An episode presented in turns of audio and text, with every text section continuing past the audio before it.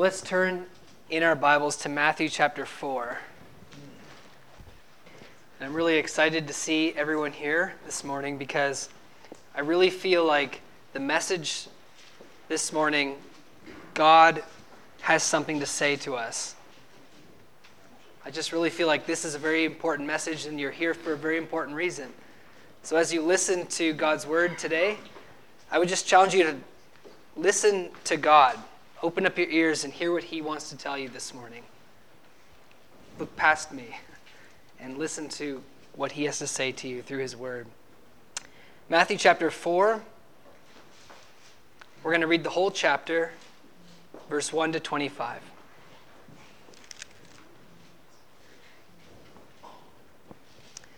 Then Jesus led up of the Spirit into the wilderness to be tempted of the devil. And when he had fasted forty days and forty nights, he was afterwards hungry. And when the tempter came to him, he said, If you be the Son of God, command that these stones be made bread. But he answered and said, It is written, Man shall not live by bread alone, but by every word that proceeds out of the mouth of God. Then the devil takes him up into the holy city and sets him on a pinnacle of the temple and says unto him, If you be the Son of God, cast yourself down. For it is written, He shall give his angels charge concerning you, and in their hands they shall bear you up, lest at any time you dash your foot against a stone. Jesus said unto him, It is written again, You shall not tempt the Lord your God. Again, the devil takes him up into an exceeding high mountain and shows him all the kingdoms of the world and the glory of them, and says unto him, All these things will I give you if you will fall down and worship me. Then said Jesus unto him, Get you hence, Satan, for it is written, You shall worship the Lord thy God, and him only you shall serve. Then the devil leaves him, and behold, angels came and ministered unto him. Now, when Jesus had heard that John was cast into prison, he departed into Galilee, and leaving Nazareth, he came and dwelt in Capernaum, which is upon the seacoast, in the borders of Zebulun and Naphtali, that it might be fulfilled which was spoken by Isaiah the prophet, saying, The land of Zebulun, the land of Naphtali, by the way of the sea, beyond Jordan, Galilee of the Gentiles.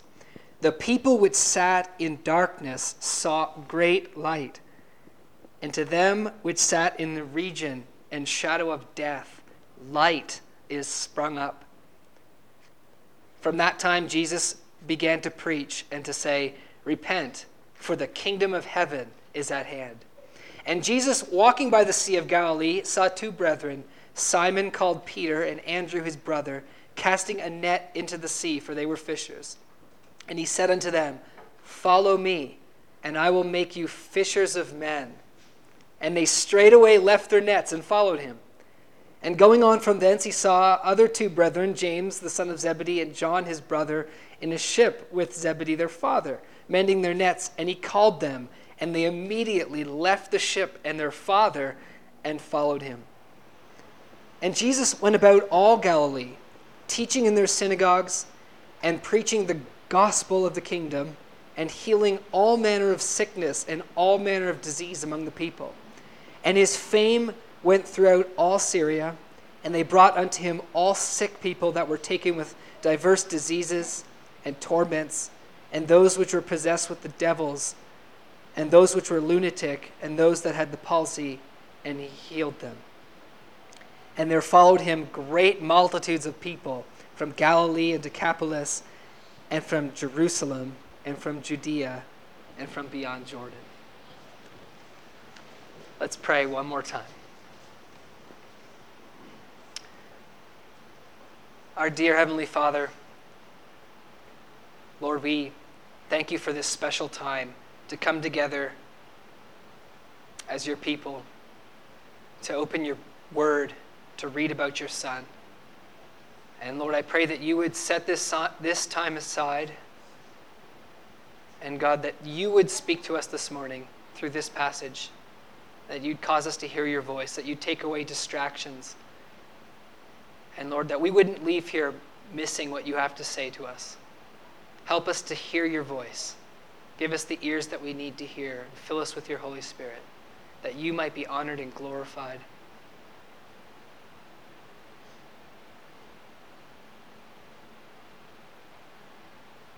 Lord, I pray this in the name of your Son, Jesus. Amen. In Matthew chapter 1, we read of the birth of Jesus. In Matthew 2, we looked at the circumstances surrounding his young life. He was born, and then some magi from the east came to visit him, and Herod didn't like that too much and wanted to kill Jesus. So God sent Jesus into Egypt and brought him back after Herod's death to live in Galilee in Nazareth. In Matthew chapter 3, we have the voice of one calling in the wilderness, preparing the way for Jesus. Jesus' forerunner, John the Baptist, getting the people ready for the king. And in Matthew 4, we have the temptation, or what's called the temptation of Jesus and also the beginning of his ministry. Now, it's interesting now, while the Gospels are written about Jesus, often many preachers make it all about you. You ever notice that? Everything is about you. So you read the, uh, the Gospels, but everything is about application for you. Jesus died on the cross. That means you need to die on the cross too and take up your cross and follow him and you need to deny your sin. And they miss the point that this is about Jesus. This isn't about you. This is about what happened to him. And while there is application, there's always application. Lord willing, this morning there'll be application for you.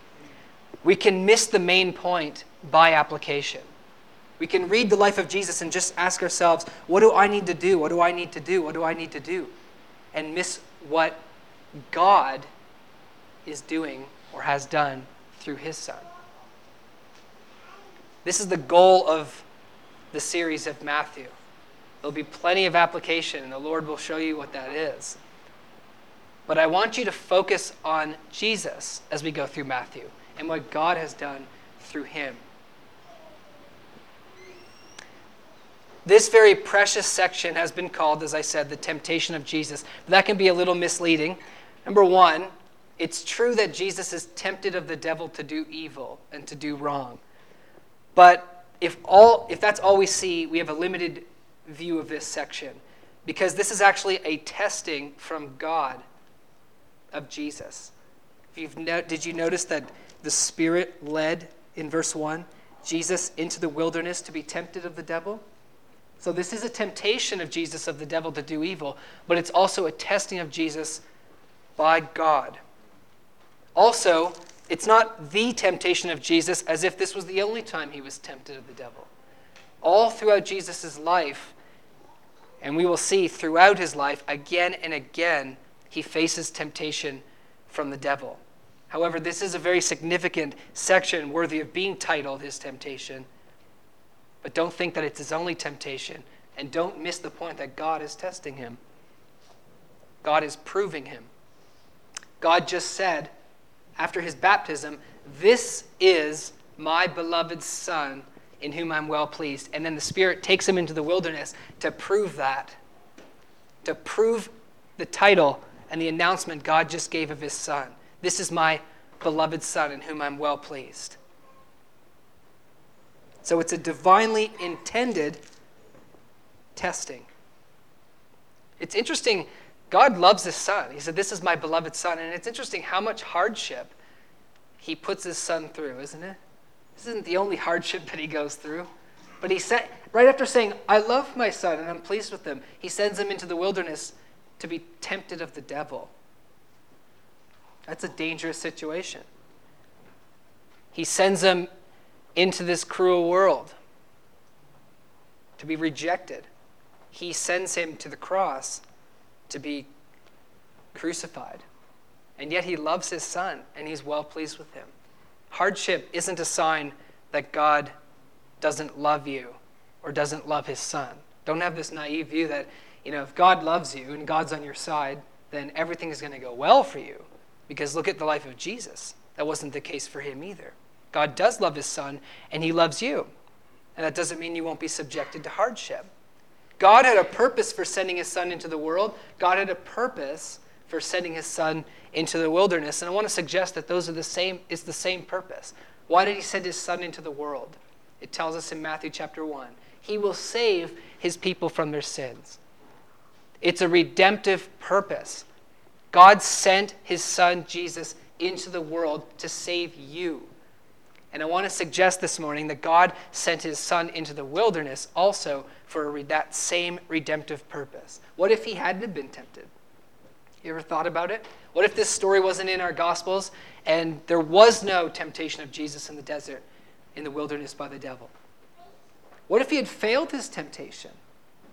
Could he have saved you? Had Jesus not been tempted by the devil, he couldn't have been our high priest, according to the book of Hebrews. Turn with me there. Hebrews chapter 2, verse 17 and 18. If Jesus had not have been tempted by the devil, he couldn't have been our high priest. A high priest is one who comes to God on behalf of man and comes to man on behalf of God. Hebrews chapter 2, verse 17 and 18.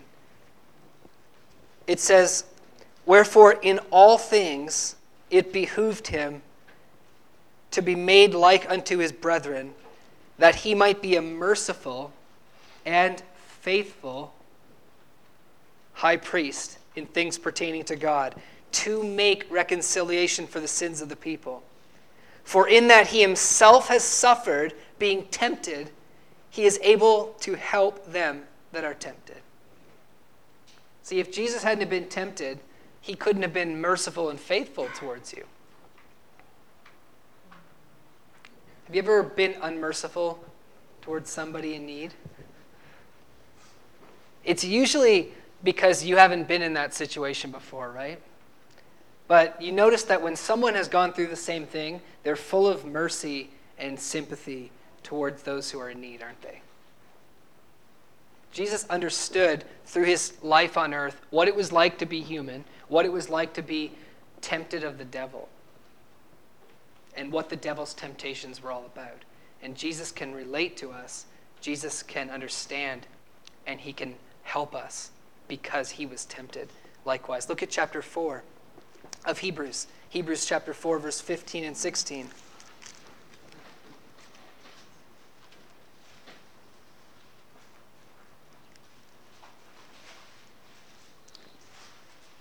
Hebrews 4, start in verse 14.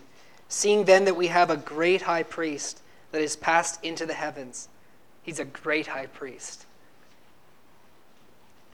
Jesus, the Son of God. Let us hold fast our profession, for we have not a high priest which cannot be touched with the feelings of our infirmities, but was in all points, all points. You think you've ever gone through anything that Jesus hasn't experienced and gone through also? Isn't that wonderful to know that Jesus has gone through it too, yet without sin? He knows exactly what you're going through. The only difference is he didn't sin, but he knows and understands.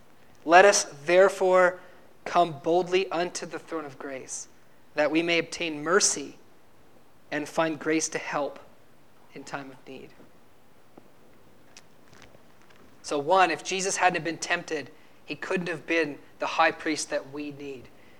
Number two, if Jesus had have failed his temptation, he wouldn't have been the spotless sacrifice and the Lamb of God that was necessary for us in order to make atonement for our sins.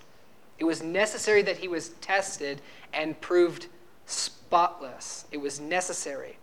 When a sacrifice was going to be made, they had to choose not a lame animal. They couldn't choose an animal with spots. It had to be faultless. This was a symbol of the sinlessness of Jesus. And so the testing of Jesus in the wilderness was like God taking the lamb and looking him over and trying to see if there's any spots on this lamb that would disqualify him from being our sacrifice. If there was one spot on Jesus, then he couldn't have been our sacrifice and our Savior. God tested him, just like the priests would test the lambs and the, or the animals that came. They'd look him over, and he found him to be spotless. This was the time of Jesus' testing. This was all a testing for his death. Everything that Jesus did was leading towards his crucifixion for us. The spotless lamb for us. In 1 Peter chapter 3 verse 18, the apostle Peter says, "For Christ also suffered once for sins, the just for the unjust, that he might bring us to God." Christ is what we aren't. We are unjust. If you believe that Jesus died for you, then understand you are unrighteous, and Jesus is righteous, and he died for you in your place, the just for the unjust. Why? So that he might bring you to God. Christ, the just, spotless Lamb, died for your sins to bring you to God. You can't come to God without him dying for your sins. The just, the spotless, the faultless, for the unjust, the spotted, and the ones who are full of fault. And he did that for us. And God sent him to do that for us. While all mankind is sinful, God invested time into a people, didn't he?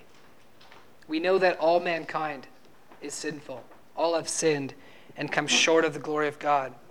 But God invested time into a people. God took a sinful portion of humanity and invested instruction into them. He showed them, He taught them of Himself. I'm referring to the people of Israel, whom God chose by grace, brought them out of Egypt, taught them His law, showed them His love, showed them His care showed them who he was. And what happened? When sinful man is instructed by God, do they prove to be righteous or unrighteous? Unrighteous. See, Israel is a lesson for all humanity. Some people think, yeah, we're all sinners, but with a little bit of education and uh, with a good organization and a little bit of miracles thrown out there, then mankind will be good. Israel is a lesson for all mankind. Israel is typical of all mankind. If God had chosen any other people, the same story would have happened. And we're to look at Israel and learn. Yes, all mankind is sinful, but even if God takes them and instructs them, they don't become better, they actually become worse. That was the prophet's accusation of Israel is that they became worse than the nations that were not instructed. Religion makes you worse not better.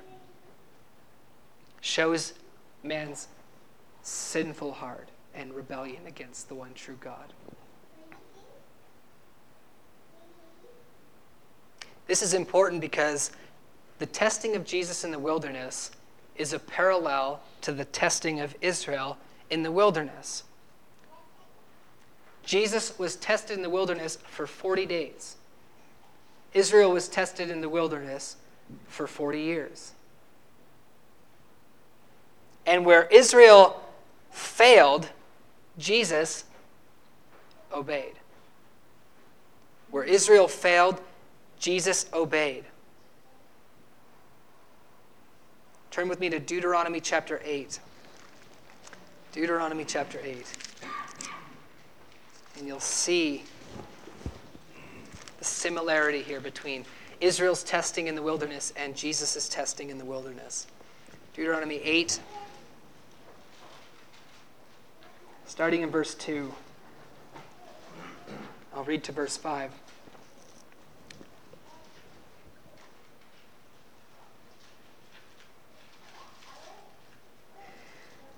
Deuteronomy 8 2.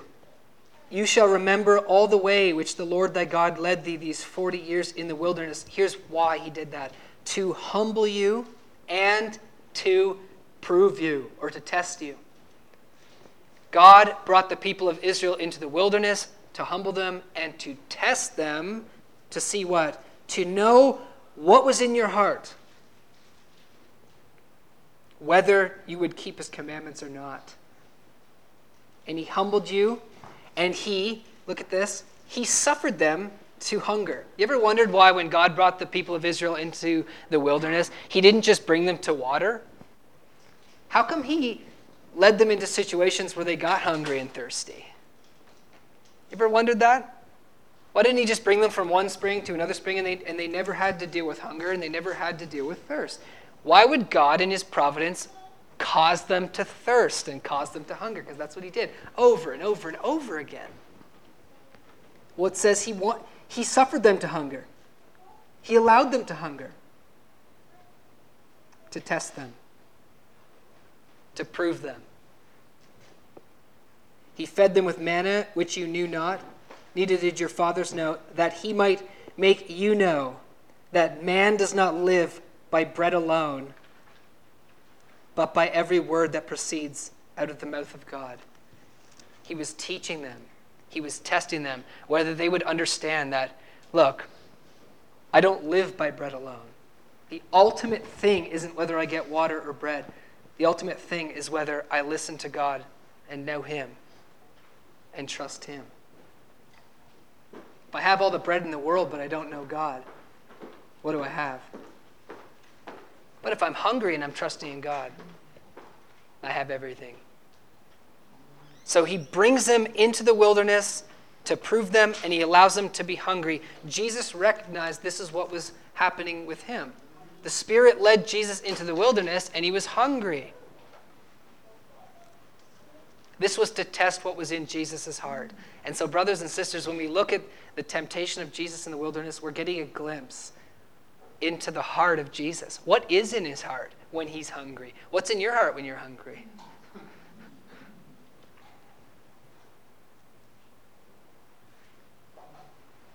We get to see into his heart. In his heart is obedience and trust in God. So, Matthew chapter 4. Three temptations.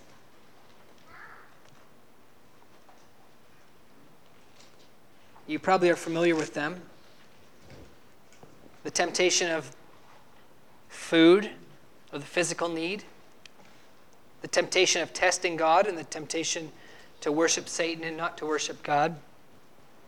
Where Israel failed, which is typical of all men, Christ obeyed. So let's look at these temptations. Verse 2 and 3 of Matthew chapter 4. And when he had fasted 40 days and 40 nights, he was afterwards hungry. And when the tempter came to him, he said, If you be the Son of God, command that these stones be made bread. Now, I want to point this out. It's often said that Satan is, is questioning whether Jesus is the Son of God or not right? It's often said Satan's coming to him and trying to raise a doubt about his sonship. And, brothers and sisters, I want to suggest that that's not at all what's going on here. That would be very shallow indeed, I think, for Jesus to be like, Am I really the Son of God? and what does that have anything to do with bread? Command these stones be made. He might as well have said, Hey, see that scorpion? Turn, it, turn him into a carousel. Like, it, it, he could have been anything. It just proved you're a son of God by a miracle.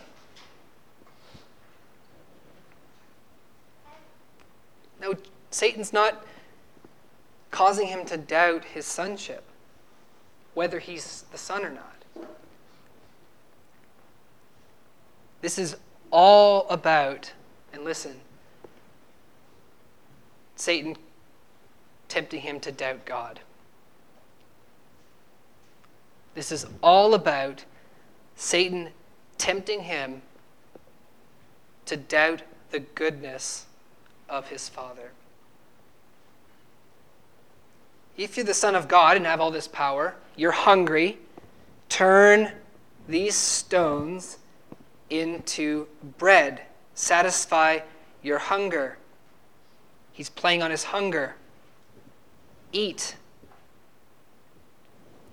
Now, God led him into the wilderness to be hungry. And like the children of Israel, when God led them into the wilderness to be hungry, they started to complain and say, What, did God just bring us out here to die? If Jesus had turned the stones into bread, he would have shown that he wasn't trusting in the Father. My Father brought me into the wilderness, and I'm starving to death. I need to take matters into my own hands, and I need to turn these stones into bread and eat. Most important thing for me right now is to get food.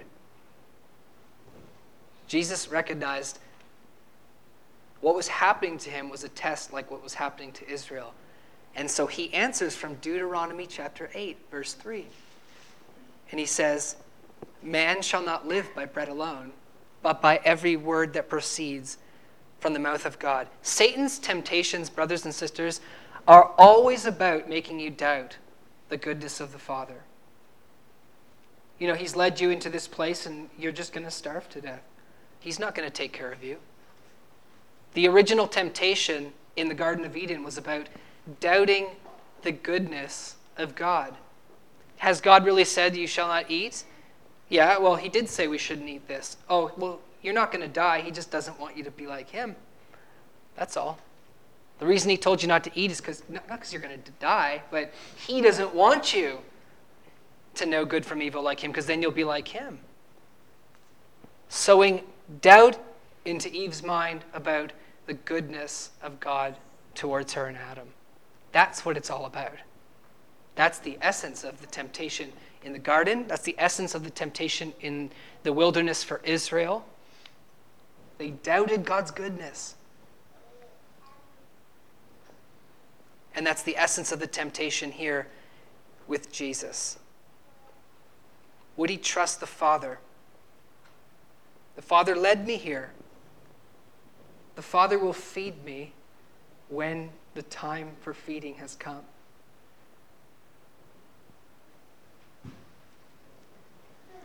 It's beautiful. Later in Matthew, Jesus is always teaching us about the Father being good.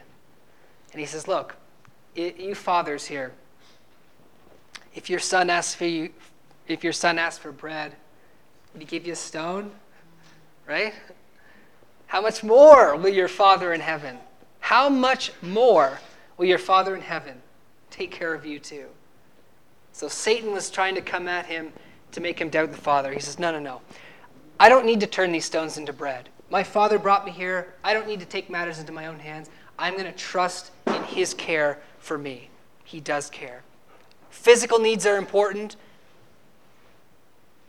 but the most important thing is that I'm trusting in my Father. He is the ultimate source of life. Brothers and sisters, if you lose faith in the goodness of God, you can have all the bread in the world and you're not really alive anymore. The ultimate source of life, according to Jesus in John 17, is to know God, isn't it? Knowing God is eternal life. Knowing and trusting God, living off the words that He has spoken towards you. Isn't it amazing? God has spoken to us, God has revealed Himself to us.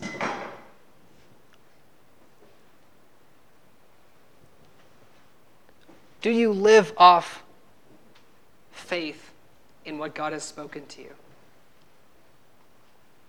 Man shall not live by bread alone. Second temptation. Verse 5 and 6.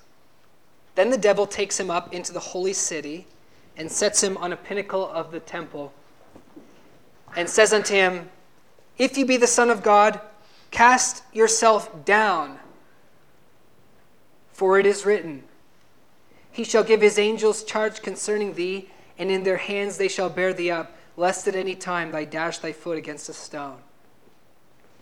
Once again, Jesus is not being tempted to doubt whether he's the Son of God or not. This is all about doubting the Father. This is about the Father. He, the Father, shall give his angels charge over you. Isn't that what it says? He, the Father, will give his angels charge over you. Test God. See if He's really with you. See if he'll really do what he said he'll do. If he's really there. Test God. You see, this was Israel's problem also. In Deuteronomy chapter 6, verse 16, where Jesus quotes when he says, You shall not test the Lord your God, the full quote is this You shall not test the Lord your God as you tested him at Massah. You shall not test the Lord your God as you tested him at Massah. Exodus 17. Exodus 17 is the story of Massah.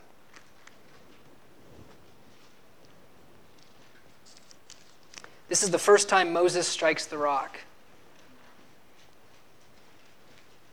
You shall not test the Lord your God as they tested him at Massah. And here's what it says in Exodus 17, verse 1. And all the congregation of the children of Israel journeyed from the wilderness of Sin after their journeys, according to the commandment of the Lord, and they pitched in Rephidim, and there was no water for the people to drink. So God brings them to a place where there's no water. Wherefore the people did chide with Moses and said, Give us water that we may drink. And Moses said unto them, Why do you chide with me? Why do you tempt or test the Lord? The people thirsted there for water. And the people murmured against Moses and said, Wherefore is this that you have brought us up out of Egypt to kill us and our children and our cattle with thirst? Moses cried unto the Lord, saying, What shall I do unto this people? They be almost ready to stone me. And the Lord said unto Moses, Go on before the people, take with thee the elders of Israel and thy rod, wherewith thou smotest the river. Take thine hand, take it in thine hand, and go. Behold, I will stand before thee there upon the rock in Horeb. You shall smite the rock, and there shall come water out of it that the people may drink. And Moses did so in the sight of the elders of Israel. And he called the name of the place Massah and Meribah because of the chiding of the children of Israel. Listen. And because they tested the Lord, saying, Is the Lord among us or not? That was the whole issue. Is the Lord with us or isn't he? We need to test him. We don't have confidence that he is. We need to test him. Exactly what Satan was saying to Jesus. Hey, now the scripture says he'll give his angels charge over you. Test him to find out if he will do that or not. You don't have confidence that he will. You need to find out. Once you see it, then you can believe it. Jesus answered, You shall not test the Lord your God. You shall not test whether the Father is with you. You shall trust that the Father is with you. You shall trust in the goodness of God. Once again, what's it all about? Do you trust in the goodness of God, brothers and sisters? Do you trust in what He said?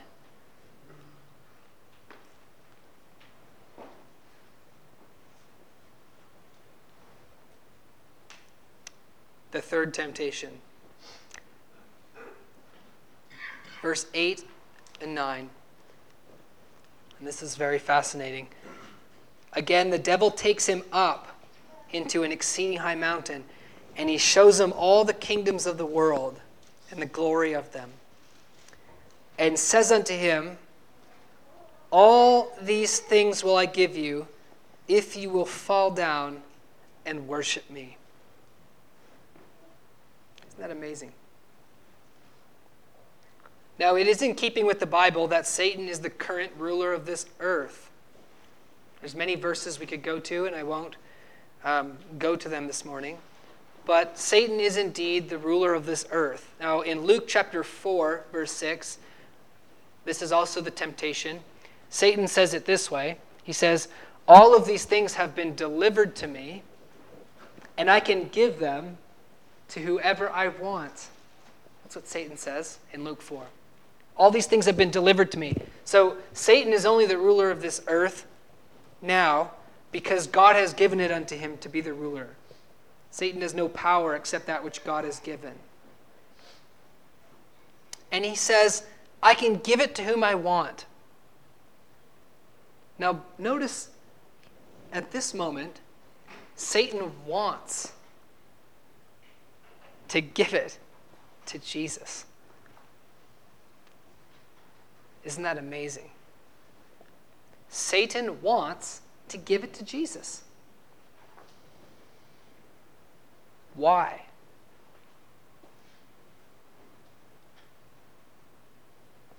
Jesus indeed came to rule over all the earth. The prophets foretell that the Messiah, the King, will come and rule over all the earth. I hope you believe that. And the devil believed that too. And the devil says, well, we can fulfill prophecy here today. It's foretold that you shall rule over all the earth, and you shall indeed. What happens when Jesus meets demons in his journeys? They're always saying, You're the Son of God, and you're the King, and you're going to rule. And is it? It's not time yet, though, right? Right? But they're aware that he's coming to rule. Satan knows he's going to be ousted. But Satan says, Hey, I'm, I can give you what's rightfully yours. The end is good. But what's the means? What's the condition? He says, It's very simple, Jesus. Just worship me. Just fall down at my feet and worship me. I think here we see Satan's ultimate desire. Not merely to receive worship, however, but to take away worship from God.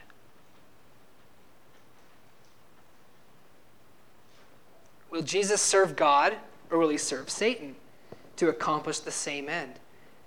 It's amazing that Satan wants to give it to Jesus. He's not necessarily opposed to Jesus ruling over all the earth. Did you know there was one other place where Satan wants something that seems good for Jesus? Jesus rebukes him sharply. Do you remember where it is? Satan wants something good for Jesus, so it seems. In Matthew 16, Jesus says, The Son of Man must suffer many things and be betrayed and mocked and scourged and crucified. And on the third day, he'll rise from the dead. And Peter, his number one apostle, comes along and says, No, this is not going to happen to you. And he says, Get behind me, Satan. For you don't have the things of God in mind, but the things that be of man.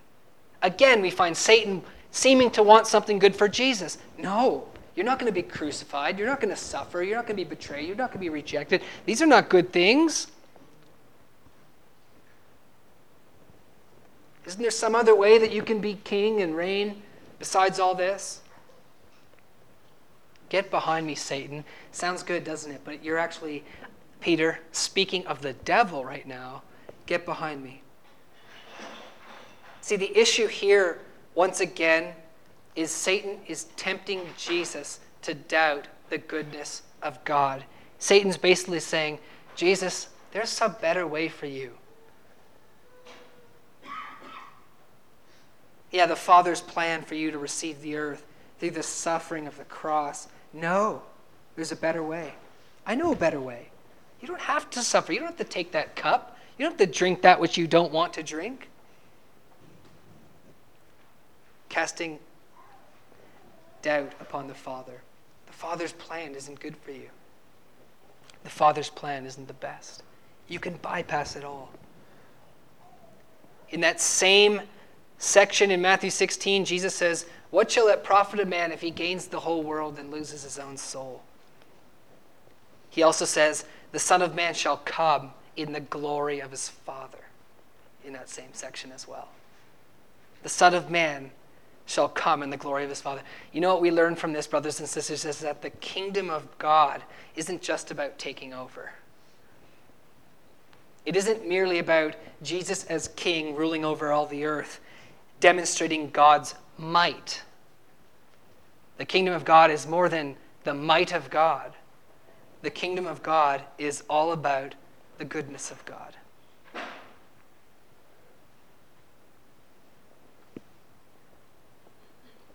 The kingdom of God is about righteousness, joy, and peace.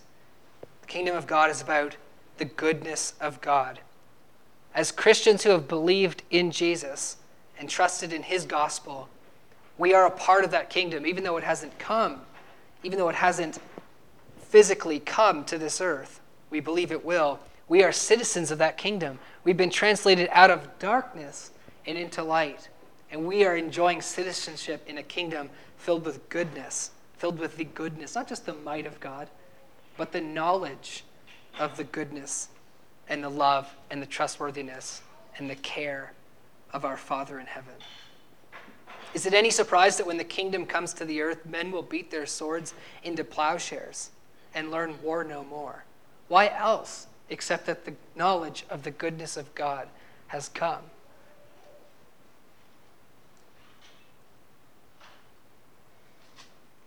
They don't just beat their swords into plowshares because they've been strong armed by heaven, but they see the value, they see the goodness in beating their swords into plowshares.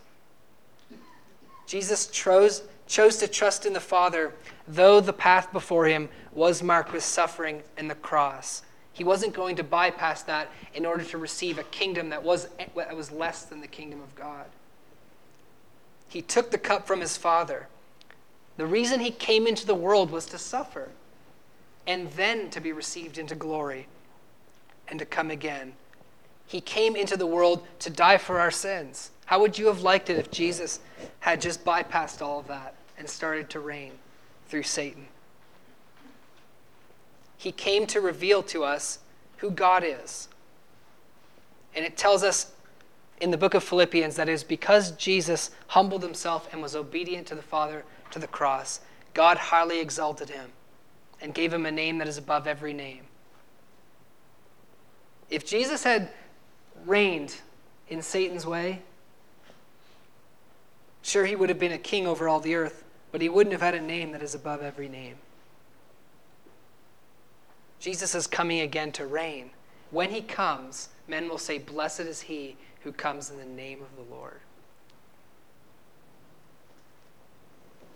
So, brothers and sisters, Jesus' encounter with the devil was truly a battle for the goodness of God. Isn't it interesting? Think about it. The Son of God was tested, the Son of God was tempted. Satan came to the Son of God. And what was the issue all about? The whole issue was about whether God is good, whether you can trust in the Father. And Jesus showed at this time and throughout the rest of his life, even up to the garden and into the at the cross, when he continued to say on the cross, Father, into your hands I commit my spirit, Jesus showed that he had trust in the Father, even in the face of suffering and darkness.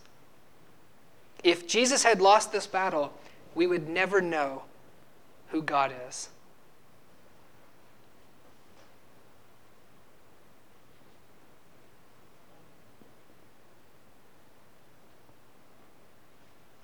There's many people in this world who believe in God, but they don't know who God is. They don't know the Father. There's many people that would love to see the truth of their God take over all the earth. To name names, I'm thinking of the Islamic religion. They would love for the whole world to be the kingdom of God. They would love for all men to worship God. Unfortunately, they don't know the Father. They want to just strong arm everybody into submission to God. Jesus' kingdom is the opposite. It is in the victory that he had over the devil at his temptation that he came out of the desert full of the Spirit and began to preach what? The kingdom of God and ministering to the people. Later he says, If I cast out demons by the, by the finger of God, the kingdom of God has come, in, has come unto you. The point of the ministry of Jesus is to reveal to men who God is. His whole ministry is marked by him disseminating the sweet knowledge of God wherever he goes. When he preaches, as we said earlier, He's always saying, Look, if you're like this with your sons, how much more is God like this? And he heals the sick and he forgives sins and he loves the outcasts and he teaches the prodigal son story. His whole ministry is about proclaiming the goodness of God. And all of his teaching is it comes to a culmination in his death. All of his teaching finds its fulfillment in his death. There at the cross, God is revealed to us as a God who loves you, and his love for you is greater than any love you can ever receive from any human being because it's a love towards you that is totally undeserved. It's a love that doesn't ignore your sin. It's a love that has been offended and yet it covers your sin. The one who dies for you is the one whom you have greatly sinned against. And he dies for you because he loves you and he doesn't want you to perish. You don't deserve it. You just trust in the goodness of God. Failure to believe the gospel is a failure to trust in God. No, no, no, God's not that good. He wouldn't do that for us. Or if He did that for us, He wouldn't just let it be free. We would have to prove ourselves to Him that we deserve it. All of that is a failure to trust in the goodness of God. This is the light that dawned in Galilee. We sang about it this morning. Shine, Jesus, shine, fill the land with the Father's glory. The light that dawned was the precious knowledge of the Father. This is what he calls the disciples to be to do when he says, "Follow me, I'll make you fishers of men." He calls us as Christians also to be fishers of men. We are drawing men to the knowledge of the Father's love for us in Jesus Christ. And that was the essence of his ministry as summed up by Matthew. Brothers and sisters, the Father can be trusted. He has spoken to us of his love. He has demonstrated to you his love at the cross. You look at the cross and you become persuaded that there's a God who loves you, and his love isn't dependent upon your worthiness. You can trust in the Father. What do you need to test him for now? You know, many of us, we go outside and say, if God really loves me, then this good thing's going to happen to me today. Or if God really loves me, this bad thing isn't going to happen to me today. We're testing Him. We're not trusting Him. What if that bad thing does happen to you? What if that good thing doesn't happen to you?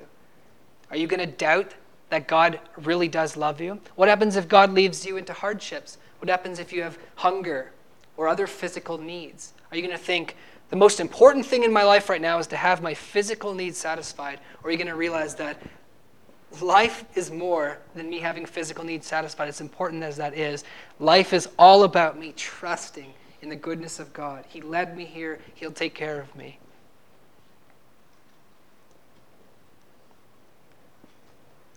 The Father can be trusted no matter what. The cross is the ultimate demonstration. Are you sinful? I know I am. Are you going through different hardships and trials? Are you failing miserably in your life? Is the Father's love for you only when you're not failing? Jesus, God's Son, the spotless Lamb, who never failed to trust in God, he wants to be your high priest and to help you trust in God. He was tempted on all points, yet without sin.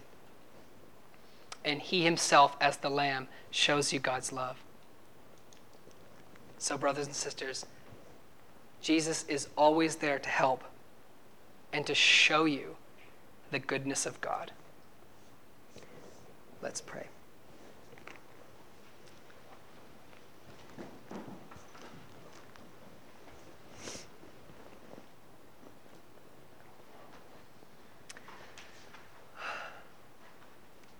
Father in heaven,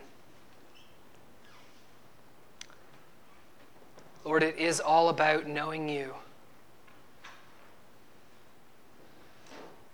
The whole conflict, Lord, is over whether we will trust in you or not and believe who you are or not, or believe some idolatrous notion that is less than who you are.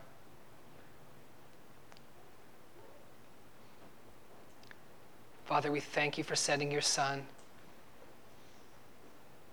We thank you that He's there to help us and He understands our difficulties. He understands how it is difficult to trust in you.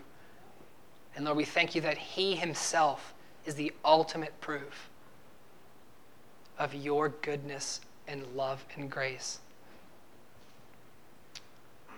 And Lord, I pray that we all here today would come boldly before your throne of grace and find help to trust you in our time of need. We all have time of need. Lord, we all are sinful and fail. And I pray, Lord, that you would constantly remind us of your goodness through your Son.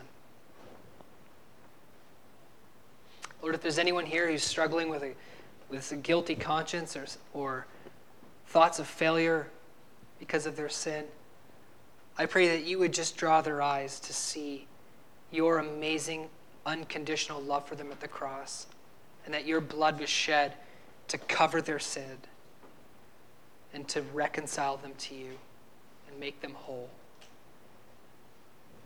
And Lord, if there's anyone that's struggling with doubting God is with them or not, doubting the presence of God with them, maybe because of circumstances or hardships, Lord, that you would remind them of what you have spoken and what you have revealed to them through this, your Son, Jesus Christ.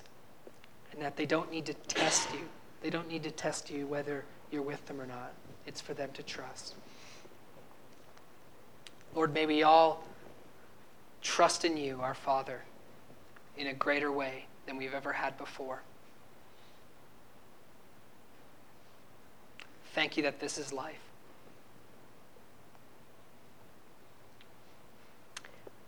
We pray this in the name of your Son, Jesus Christ. Amen.